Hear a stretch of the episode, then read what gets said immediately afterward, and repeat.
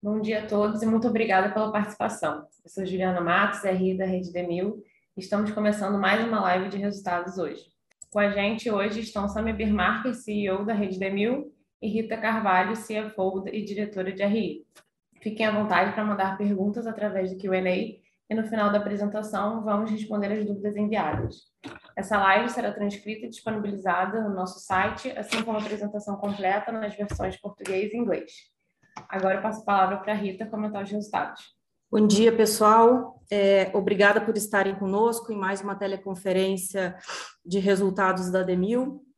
É, antes de começar a falar sobre os resultados, é, eu quero comentar aqui que a partir desse primeiro trimestre de 2022, a gente começa a apresentar o nosso resultado, tanto é, aqui no call quanto no nosso release, é, sob a ótica da norma é, contábil antiga, né, sem IFRS, ou seja, né, todas as informações relativas né, a despesas de, de aluguel, vocês vão ver que a gente é, é, volta com elas né, para a nossa, nossa composição de despesas, é, e todas as informações que a gente vai conversar aqui hoje, elas levam em, consideração é, o, o, o resultado sem IFRS, né? Não muda nada com relação à forma como a gente apresenta as demonstrações financeiras, elas continuam é, obedecendo né, a norma do IFRS,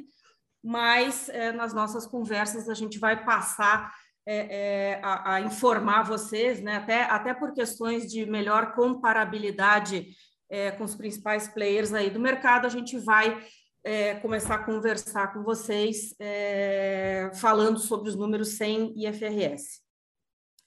É, no primeiro slide de, de receita bruta, né? Então a gente vê que a gente cresce é, quase 26% em relação ao ano passado, é, um crescimento, um, uma venda bruta de 345 milhões de reais, um crescimento importante de venda, né? A gente é, é, vem experimentando uma dinâmica de vendas, é, de crescimento de vendas muito forte. É, isso é fruto né, é, é, das iniciativas que a companhia vem trabalhando aí ao longo dos últimos anos. isso é fruto também né, da assertividade do, nossos, do nosso projeto de expansão, né, na, na abertura de lojas, e também, claro, é fruto de uma volta aí à, à, normalidade, né, com fluxo de pessoas aumentando, né, tanto é, é, nas ruas, né, onde a gente tem presença, como também nos shoppings, onde a gente é, tem uma presença forte. Né? Pode passar, Ju. É, aqui nesse slide a gente abre a nossa venda, né, é, o comportamento da nossa venda na evolução mês a mês, a gente vê que a gente cresce é, numa velocidade muito parecida aí nos três meses do ano, né? Claro que a gente teve em, em janeiro né, uma venda, uma parte da nossa venda é, em função aí do, do surto de, de Covid, mas é, quando a gente olha né, é, é tanto fevereiro, que é um mês mais curto, quanto março, a gente continua aí uma evolução é, de vendas ano contra ano muito significativa. Né? E é isso que a gente é, tem visto né, e espera também é, para os próximos meses de 2022. Pode passar. Nesse slide a gente traz é, o comportamento das nossas vendas, né? Tanto na visão de mesmas lojas quanto lojas maduras, a gente vê uma evolução importante é, de crescimento de vendas, né? Mesmo as lojas aí também influenciado é, pela assertividade é, da nossa abertura de lojas, né? Que começou é, mais forte a partir do ano passado, então a gente já vê o impacto disso é, no nosso comportamento de vendas, mesmo as lojas, né? Mas também quando a gente olha é, lojas maduras, né, que são lojas que a companhia é, é, já tem é, no portfólio há algum tempo, a gente também vê um crescimento importante aí de 18%, fluxo, né, de, fruto de tudo isso que eu comentei, é, e também né, da, da, volta aí à, à normalidade é, no fluxo de vendas nas nossas lojas. Nesse slide a gente traz é, é, a abertura né, do nosso resultado ano contra ano distribuído em categorias, a gente vê que a categoria de RX cresce 43,5% no ano contra ano. A companhia, é, desde o ano passado, né, desde setembro do ano passado, começou a implementar um projeto é, para aumentar a participação de RX dentro do seu mix, né? Então, a gente é, foi um, um, projeto muito bem implementado que envolveu é, várias áreas da companhia, né? Envolveu supply, envolveu é, é, sortimento, envolveu é, não só pricing, né? Mas também supply e, e sortimento. E a gente vê, já viu, né? Já tinha visto um, um, crescimento importante no quarto trimestre, é, a gente vê um crescimento maior ainda ano contra ano nesse primeiro trimestre. Né? A gente continua numa velocidade aí muito parecida de, de crescimento em torno de 40%.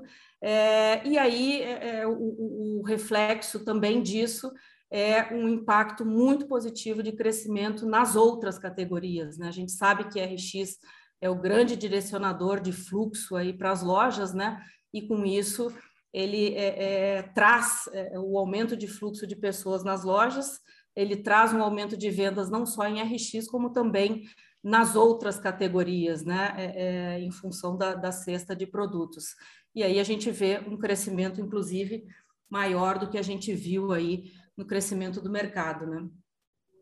É, só, só, só lembrando, é, volta um pouquinho, Ju, com relação à, venda por categorias, só lembrando aqui que a gente também está começando esse mesmo projeto né, que a gente fez é, em RX, a gente está começando, já começou esse projeto na, na categoria de genéricos também, né?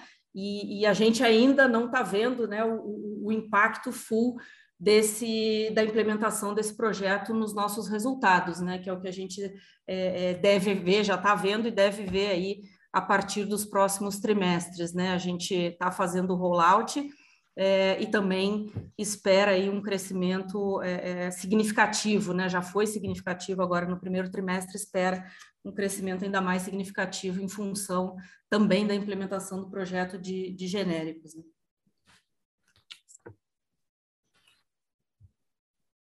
Nesse slide, a gente traz é, o comportamento da nossa venda média é, por loja. É, a gente teve um crescimento aí também é, acima do mercado, né? a gente cresce quase 15% na evolução ano contra ano. É, na, do lado, né, do lado direito aqui da tela, a gente abre também o nosso, a nossa venda média é, por mês a gente vê aí, né, que é, é, considerando, né, que o mês de fevereiro é um mês curto, né, e aí a gente tem uma venda abaixo de 500 mil, mas a gente é, é, vê nos outros meses, a gente já vem experimentando aí uma venda média loja na casa de 550, 560 mil reais, né. No outro slide, a gente traz uma evolução da nossa venda média loja é, é, no comportamento mês a mês. A gente vê aqui que até o ano passado, né, a gente é, vinha experimentando uma venda média na casa de 480, 490 mil reais. É, a gente vê que a gente tem é, nesse início de ano, né, e também nos próximos meses, a gente é, experimenta aí uma venda média na casa de 560 mil, é um novo, é, definitivamente, é um novo é, patamar de venda média, né? A gente vem falando com vocês que a gente é, é se preparou, né? E, e, vem se preparando para uma venda média de pelo menos 600 mil reais é, mês por loja, é, e é o que a gente vê nessa evolução, né? A gente, a gente vai caminhar para isso num, num futuro muito próximo, né? e, e é um, indicador aí, acho que já nesses, é, nesses últimos quatro meses, né, um indicador muito importante de que a gente tem realmente um novo patamar de venda média loja por mês daqui para frente.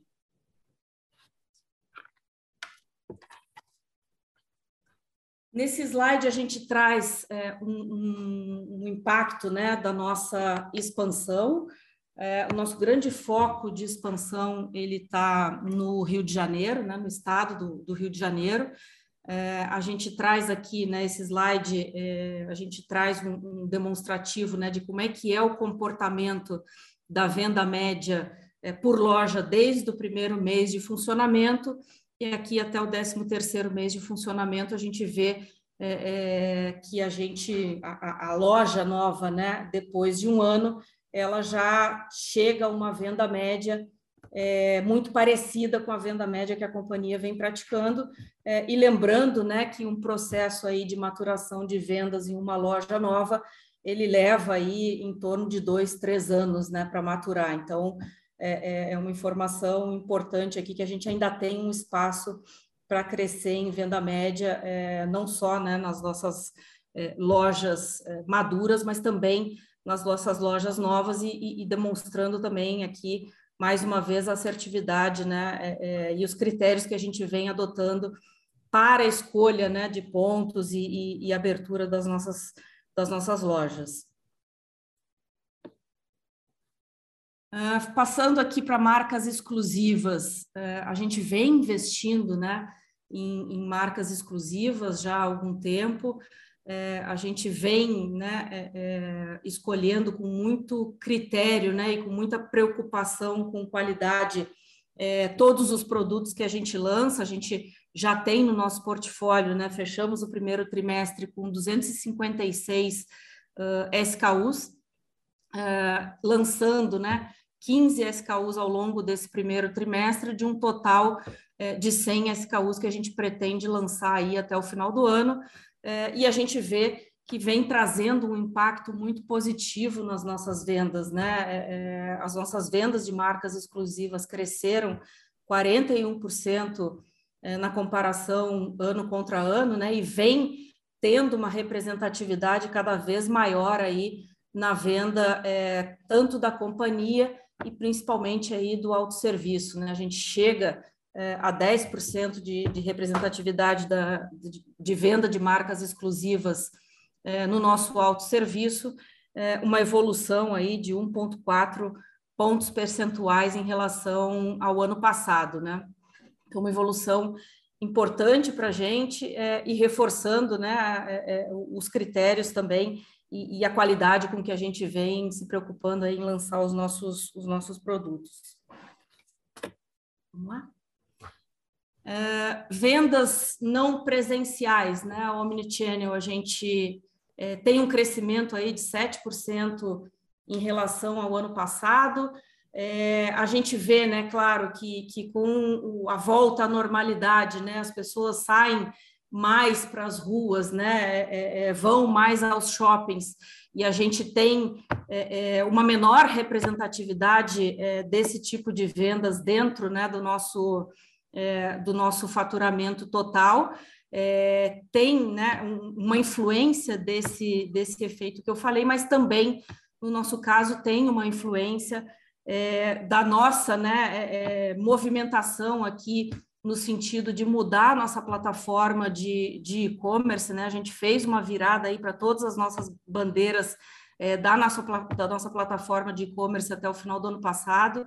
É, a gente revisou é, toda a parte logística aí da nossa entrega, então a gente fez uma série de movimentos que também, né, claro, é, é, toda, toda mudança, né, ela traz alguns desafios e aí também teve um, um impacto, né, um menor crescimento de vendas aí é, é, na comparação é, ou num crescimento, né, não tão é, representativo na comparação ano contra ano, mas os ajustes foram feitos é, e daqui para frente a gente entende que a gente tem uma plataforma é, robusta que é benchmark de mercado, né, associado aí a, a, a todos a todos os outros componentes que precisam aí para uma venda é, não presencial e para uma experiência né, do consumidor aí é, muito positiva. Então, a gente espera é, um avanço também nessas vendas ao longo dos próximos, dos próximos meses. Passando para o próximo slide uh, de lucro bruto, né, a gente uh, teve um, crescimento de lucro bruto de 20% na comparação ano contra ano, chegamos aí a 103 milhões de reais em lucro bruto. A gente vê uma, uma, uma queda de margem né, na comparação ano, ano contra ano, muito em função da nossa estratégia de, de aumentar a participação de RX né, dentro do nosso mix, é, que tem uma margem menor, mas quando a gente olha aí os últimos três trimestres, a gente vê que a margem bruta está muito estável, né, e deve, e deve se comportar aí dessa maneira uh, também daqui para frente, né. Claro que a gente sempre tem aí um impacto é, é, de incremento de margem em função do aumento de preços aí normalmente, né, segundo trimestre, é, esse, esse é um, um, comportamento natural do nosso business, mas a gente entende aí e, e que a margem de 29,5% até 30% é uma margem que foi estrategicamente né, pensada em função do, do aumento da participação é, do RX, que é um importante direcionador de fluxo aí de clientes para nossa loja. Né?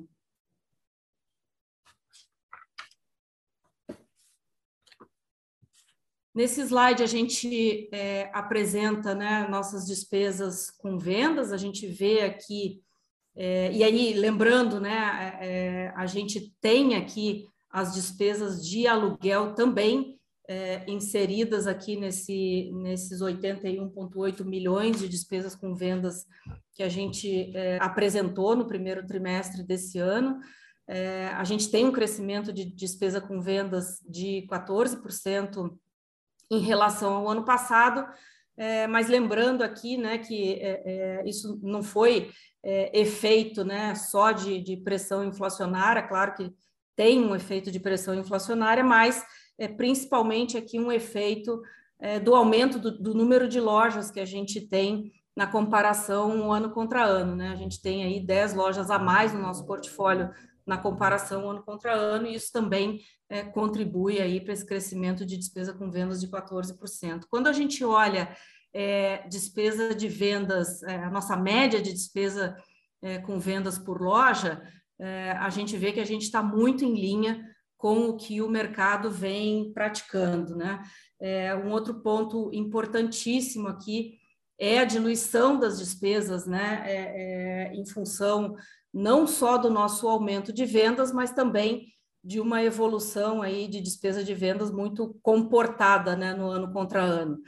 É, mas à medida que a gente também vai crescendo, né, a gente, a gente é, já comentou algumas vezes né, que é, a gente tem despesas de vendas em linha com, com, com as práticas aí em linha com o mercado, e à medida que a gente fosse crescendo mais em vendas, a gente ia ver é, é, uma diluição importante das despesas com vendas em relação à venda, né? Isso que a gente mostra aí é, vem numa trajetória é, decrescente, né? E na comparação aí ano contra ano a gente teve uma diluição de 2,4 pontos percentuais é, nesse nesse nesse indicador, né? É, só, só voltando um pouquinho. É, só, só, lembrando aqui, né, que é, nesse primeiro trimestre, nesse segundo trimestre, né, a gente é, tem o impacto do, do aumento de preços, né, então a gente vai continuar vendo aí, é, tem o impacto do aumento de preços, tem também é, a continuidade aí de, de, de, de, evolução de vendas, então a gente vai continuar vendo aí esse indicador é, sendo diluído em função das nossas vendas, né. Pode passar agora, Ju a combinação né, de tudo isso que a gente falou, ela nos traz é, uma margem de contribuição, né? lembrando aqui de novo, é, essa margem de contribuição aqui, ela, ela é, é sem IFRS, né? então ela considera todas as nossas despesas, é, a gente tem uma margem de contribuição nesse trimestre de 6,2%, uma evolução é, de 1,1 ponto percentual em relação ao ano passado, mas em números absolutos aí a gente vê que a gente cresce mais de 50%, 53% na evolução ano contra ano, né? Uma evolução é, extremamente significativa na comparação aí entre os períodos. Despesas corporativas também, né? É, é um, um, um, ponto aí de, de, resultado que a gente sempre comenta, né? É que à medida que a gente vem aumentando vendas, né? À medida que a gente vem crescendo aí em expansão, a gente vai observar aí uma, uma diluição é, de despesas corporativas em relação à venda. A gente chega aí nesse primeiro trimestre a 4,6% é da nossa venda, uma redução aí é, dos 5,2% que a gente observou no ano passado, né? E, e, uma redução também em relação aí os, aos últimos é, trimestres, né? Uma evolução também importante. A gente vai é, continuar trabalhando aí para ter uma diluição de despesas corporativas é, em função da nossa venda. Com isso, a gente sai né, de, um, de, um, de um EBITDA negativo de 2 milhões e meio é, apresentados no primeiro trimestre do ano passado, com um EBITDA positivo de 3 milhões é, de reais esse ano, uma margem de 0,9% é, só, só fazendo um, um disclosure aqui, é, a gente teve margem de EBITDA de 0,9% no trimestre, mas essa margem é, em março ela já foi 2,5%, então a gente vem evoluindo aí e vem é, é, é, melhorando né, o, o, nosso EBITDA e com isso a margem de EBITDA também em função não só do, do aumento de vendas, mas em função também da nossa eficiência operacional aí do trabalho que a gente vem fazendo para melhorar a eficiência operacional também.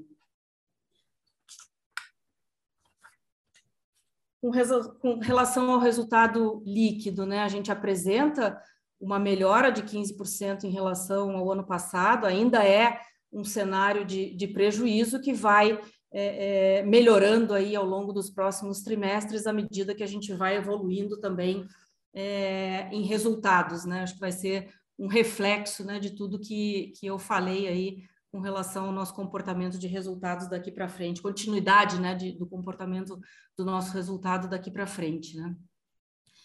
É, acho que com isso a gente termina né, a, a, a parte de, de comentários sobre os resultados do primeiro trimestre. A gente traz aqui né, a nossa os nossos destaques de SD, a companhia ela já, já é focada né, nesse tema já há, há bastante tempo.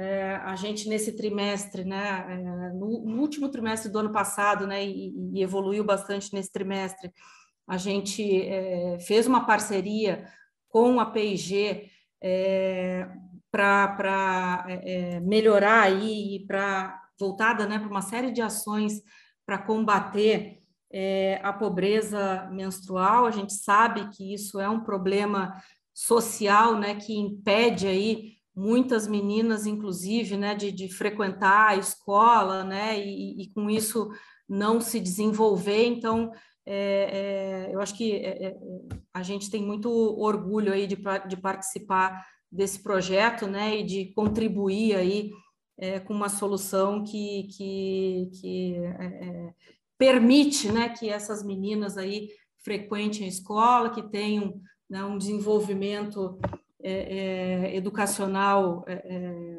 contínuo, né, é, e que com isso saiam aí de situações de vulnerabilidade e, e autoestima também. É, passando para o segundo segundo projeto aqui, né, o, o Instituto Profarma, ele já vem, né, há 15 anos auxiliando famílias em vulnerabilidade social. A gente, nesse trimestre, distribuiu aí 42 toneladas é, de alimentos né, para essas famílias, ajudamos aí é, alguns municípios né, que foram atingidos pelas chuvas, é, foram mais de 41 mil pessoas né, impactadas através de diversas ações, é, é, muitas delas né, de uma forma recorrente aí, é, que vem de alguns anos através do Instituto Profarma. Né?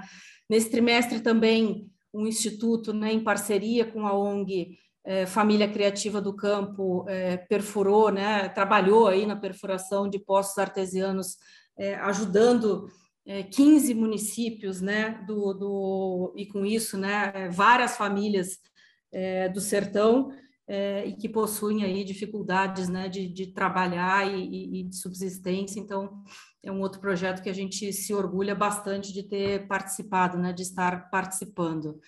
É, bom, é, é isso. Eu passo agora para a sessão de perguntas e respostas. A gente fica à, à disposição de vocês. A primeira pergunta que chegou pedindo para comentar os drivers por trás do, do aumento esperado de venda para chegar em 600 mil. Bom dia, pessoal. Obrigado por participar da, da nossa live. Acho que os grandes drivers a gente já vem falando aí nas últimas nas últimas apresentações. Foi todo um trabalho forte feito no RX, que, como a Rita mencionou, incluiu revisão de sortimento, supply e pricing. A gente inicia agora mais fortemente o rollout de algo semelhante é, acontecendo para o genérico. É, a gente teve um programa forte de reformas é, de lojas nos últimos anos, isso traz um aumento de faturamento importante. As lojas que foram inauguradas em 2020, é, que já estão num período de maturação, obviamente, diferente das de 2021, também têm contribuído para isso. É, e também a estabilização da nossa nova plataforma de tecnologia que suporta o atendimento ao consumidor final e as melhorias que ela traz embutida, é, embutidas. Acho que isso tudo é uma combinação também com a evolução na gestão do quadro, da equipe, troca de algumas lideranças e, sinceramente, pelo que a gente tem visto é, nos últimos meses, acho que, de fato, a gente começou uma escalada é, bastante vitoriosa, vitoriosa do, da performance de venda média por loja. Ah, além disso, a gente também teve todo o trabalho de otimização de portfólio de lojas, seja fechando aquelas que, por alguma razão mercadológica, foram abertas em outro momento, e que hoje não faziam mais sentido por uma venda média baixa ou resultado ruim, e abertura de lojas né, com uma performance superior. Então, acho que a gente vai ter um cenário bastante positivo daqui para frente, é o que a gente tem visto. É, outra pergunta, quanto ao projeto de incentivo aos genéricos, poderíamos esperar uma melhora na margem bruta por conta disso? A nossa margem bruta como um todo ela já está bastante alinhada com, com o mercado. Né? Eh, e, de fato, quando a gente tem um crescimento eh, da categoria de RX, de prescrição, eh, você tem uma pressão para redução de margens, porque a margem no RX é menor. Óbvio que o crescimento do genérico ele pode, de alguma forma, amenizar essa pressão, mitigar um pouco essa pressão. Mas, no final da história, o que a gente imagina é que a gente consiga manter um pouco a nossa margem média, porque a gente está com crescimento tanto, a gente continua crescendo muito no RX, é, e isso pressionaria para baixo, e o crescimento no genérico vai mitigar, provavelmente deixando mais ou menos onde a gente está. Óbvio que excluindo os efeitos de aumento de preço, que sempre acontecem de forma mais intensa no segundo trimestre. Outra pergunta: poderia abrir a linha de despesas comerciais e de marketing no primeiro trimestre? Eu acho que esse, esse, esse, esse nome ele acaba levando eventualmente a alguma confusão. Quando você está com despesa de vendas e marketing, na verdade você está olhando basicamente para despesas de loja. Por isso que o valor acaba ficando tão, tão substancial. Não é isso, Rita? É, é isso aí. Então, é quase toda a despesa de loja ele cresce, porque antigamente a gente estava, como a Rita lembrou, é, informando com o IFRS, o que retira o aluguel dessa conta isso vai para uma despesa financeira e depreciação. Agora, a gente reportando o aluguel como despesa, assim como uh, alguns players do mercado já fazem, uh, esse número parece subir, mas não é essa a questão. Então, voltando, isso são despesas de lojas, aluguel, funcionários, energia, tudo, tudo relacionado à operação da loja. É, e como, a gente pode ver, como a gente pode ver pelo gráfico, vem sendo diluído e pelo que a gente tem visto dos crescimentos mais recentes, continuará sendo diluído, mesmo com a pressão inflacionária que a gente tem percebido aí nas contas de energia, nos dissídios e nas negociações para reajuste de aluguéis. Pediram para comentar sobre possível M&A com pequenas redes. Isso não está no, no nosso plano de curto prazo. A gente tem o segundo e o terceiro trimestres, é, foi uma decisão estratégica nossa da gente segurar as aberturas, o plano de expansão vai ser cumprido, mas ele começa a ser implementado de fato. As lojas estão contratadas, mas a gente começa a fazer a abertura das lojas no segundo semestre. A gente reservou esse primeiro semestre para a gente fazer todas as 20 reformas que a gente vinha, que a gente tinha se proposto. Acho que a gente fez, já trouxeram um incremento de venda bastante expressivo. Ah, e aí eu acho que a gente tem o segundo e o terceiro tri para trazer, é, de fato, a performance que todos esperam da Demil e, a partir daí, a gente decidir um plano mais, mais agressivo de expansão, seja ela orgânica ou inorgânica. Mas, por enquanto, não tem nada no radar. É, a próxima pergunta. Vocês haviam dito que havia possibilidade de acelerar a expansão para esse ano. Podemos esperar uma atualização do guidance? Pode ser que sim. Né? Na verdade, a gente está esperando o encerramento do segundo trimestre. É, como a gente já tem, já tinha uma expectativa que essas ações todas que a gente tem feito é, acabariam culminando com uma resposta mais efetiva nas vendas e, com isso, nos resultados operacionais. É, combinado com o conselho que a gente vai ter um corte para reavaliar a, a, a expansão Dado o momento em que isso será feito, junho, julho, óbvio que o impacto para dentro do próprio ano, se houver essa decisão, vai ser um impacto menor. Né? Mas, mesmo assim, a gente já começa a discutir, é, diante dos, dos resultados que a gente espera estarem acontecendo, acontecendo no segundo TRI, e no terceiro a gente já discute uma expansão eventualmente mais agressiva para o próximo ano. É, a última pergunta: como vocês estão vendo a situação de caixa da companhia para os próximos meses? Acho que um dos objetivos propostos era que a gente iria preservar o caixa, dado ah, um cenário político e econômico mais turbulento. Essa era a meta para o ano e essa é uma meta que será batida. Então, a gente está tranquilo em relação a isso. É uma estratégia, de novo, estratégia de expansão é, menos agressiva e uma expansão e uma, uma estratégia de ampliação de lojas e reformas mais, mais forte foi justamente para gerar venda adicional com um risco menor dos investimentos, para que a gente tivesse certeza que o caixa estaria preservado. E todas as simulações que a gente faz indicam que a gente vai vai estar tá andando nesse indicador como havíamos nos proposto. A gente encerra aqui a sessão de Q&A. Agradeço a participação de todos e aproveito para colocar a nossa equipe de RI à disposição para dúvidas e esclarecimentos. Passo a palavra agora para o Sam e para a Rita para as considerações finais. Quer que eu feche aqui, Sam? Eu, eu aproveito que está comigo, mas você pode fechar depois, Rita. Tá. Eu acho que, de fato, a gente está num momento bastante especial de Demil. Quem nos acompanha, de alguma forma, pode ter ficado frustrado nos últimos tri trimestres, seja por conta do desempenho, seja por conta do entendimento também que o mercado, principalmente no caso da nossa rede, dado o nosso posicionamento, foi um pouco mais duro conosco. Mas isso acho que fica definitivamente para trás a partir desse primeiro tri. Acho que se você olhar para os números da Demil como tendência, né, é, eu acho que você já começa a ter um pouco da ideia do que deve acontecer no segundo e no terceiro tri.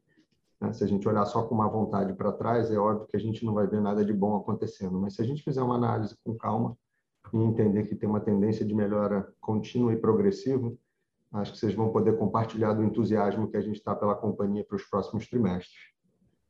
Muito obrigado a todos aí que, que nos acompanham, que torcem pela gente. Acho que estamos diante de boas e bastante fortes expectativas né, e perspectivas para a rede de mil. Obrigada, pessoal. É, mais uma vez, bom dia. É, acho que corroborando aí com o que o Sam falou, né, a gente é, é vem experimentando né, um, uma, um, os resultados aí é, é, nesse curto prazo muito melhores né, do que a gente vinha apresentando, através, isso é fruto né, de muito trabalho né, e de, de estratégias muito bem executadas. Né, a gente tem é, é, um conjunto de iniciativas né, que a gente vem trabalhando, né, que nós falamos aqui e que ainda não refletiram o nosso resultado, né, então isso mostra realmente uma tendência é, muito positiva para os próximos meses. Eu queria aproveitar aqui também é, para agradecer é, a todo o time é, da Demil, né, que vem trabalhando aí de forma incansável, né, em prol do nosso objetivo e para a gente é, apresentar aí cada vez mais, é, não só resultados, né, mas cada vez mais é, é um, uma experiência melhor para o nosso cliente dentro de loja e tudo isso é, vai trazer, né, a consequência de tudo isso vai ser cada vez melhores resultados aí para a companhia. Obrigada, é, a gente continua à disposição para esclarecer aí qualquer dúvida e, e, e para falar sobre a companhia através do nosso time de relações com investidores. Muito obrigada.